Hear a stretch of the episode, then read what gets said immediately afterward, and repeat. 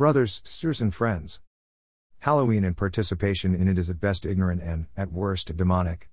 We can understand, perhaps, those outside the church to be unaware, although a casual look at its associations, TV, advertisements, movies, etc., costumes, and traditions is a highly visible reminder of its evil roots and components and influence, but God's people should not be asleep or unaware concerning this matter. More on that later. Let's educate ourselves generally so we can be sober and knowledgeable about it before we go any further. All Hallows Eve is the day before November 1st. The 1st of November is a Catholic Church initiated day to commemorate the saints who have passed away. The word hallow means holy, as in the Lord's Prayer, Hallowed be thy name. Speaking of God. The preceding day, October 31st, now designated as Halloween, originated in Scotland, Wales, and Brittany. According to AmericanCatholic.org, it marked the beginning of a new year and the coming of winter.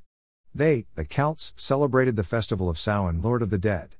This is already wrong as Jesus is the only Lord, and the first commandment tells us, I am the Lord your God, you shall have no other gods before me.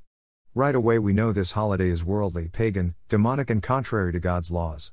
James 1:27 tells us to keep ourselves unstained from the world. The World Book Encyclopedia states also that the Celts celebrated this ancient pagan festival over 2,000 years ago, and that the people believed that the dead could walk among the living. The practice of carving pumpkins into jack o' lanterns began in Britain. In the 1600s, that term referred to a watchman who carried a lantern for light at night while on duty. The term jack is synonymous with boy. It was also a phrase to describe unknown fluttering lights that were thought to be ghosts or some other spirit we would consider to be evil. Young boys used to carry these to spook people. There is even a legend from Ireland of a man known as Stingy Jack who, as folklore has it, played a trick on the devil by inviting him to have a drink with him at a pub.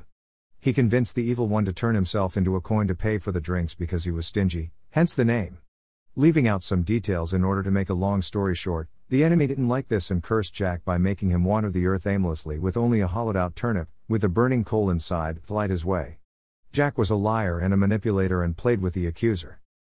Today, everything associated with Halloween is evil from changing into a costume of something or someone you are not vampire, ghost, witch, zombie, skeleton, to going to parties and drinking, to smashing pumpkins, among other things.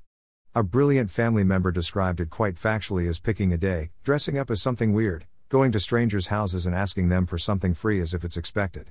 I first laughed at how odd it sounded, but then I realized the perfect encapsulation of this dangerous holiday. Now to the believers and Christ followers among us. I have noticed for a few years now how the churches have handled Halloween where we live. I may be wrong, but I'm assuming it's the same in the rest of the country because it's a deceptive mindset more than it is a tradition. It may be based on ignorance, lack of knowledge, secular practices, or on purpose. We should not be able to claim ignorance, especially as a pastor or a relatively mature believer. And, if you are one of those, it is your slash our responsibility to make sure the less mature and new are instructed properly. If it is because of secular society rubbing off on you, I refer you back to James 1:27 and to such passages as Deuteronomy 17:17a and 7 3 4, Nehemiah 13:25 and others. These passages mostly refer to taking foreign wives. Why is it prohibited? It is because their gods and idols would lead the husbands and sons from following me to serve other gods. In addition, worldly practices and lifestyles have the effect of opposing Christ likeness and righteousness. I have also observed for several years attempts by churches to combat the negative influences of Halloween by one of two well intentioned means trunk or treat and fall festivals. They cross denominational and geographic lines. I know that their motives are probably pure. They know children and parents are going to be out that night and they want to offer them an alternative. That's good on the surface or in theory, but in practice the outcome is quite different.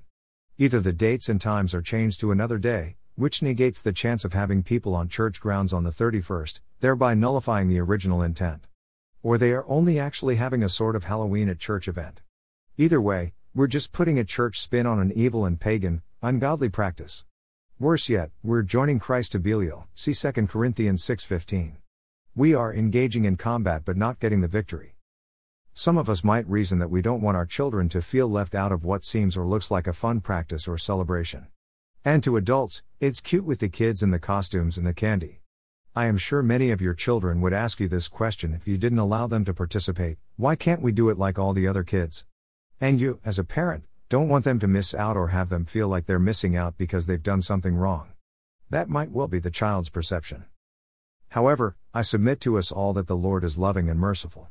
And that He is all about blessing, fun, and prosperity within the bounds of holiness. How do we handle this matter? We instruct our children in the nurture and admonition of the Lord, Ephesians 6 4, from their birth through adulthood. We explain to them that Christians are different, but not better than the world around them. This might even lead into a discussion about the gospel and evangelism to family and friends and neighbors. All through the Bible, we are instructed to train up the child in the way he should go. These words that I command you this day shall be on your heart. You shall teach them diligently to your children. And others. Christians are set apart, we are God's possession, we are chosen and called out. They need to know this even before they are of an age of sufficient cognizance towards forgiveness and salvation. We are already born into sin with a contrary nature. Do we need to poison our children any more by allowing them to take part in things which are unpleasing to the Father? Not if we love them. By the way, there are many feasts and times of joy, eating, and celebration in the Bible that the Lord, Himself, has approved of and initiated for us.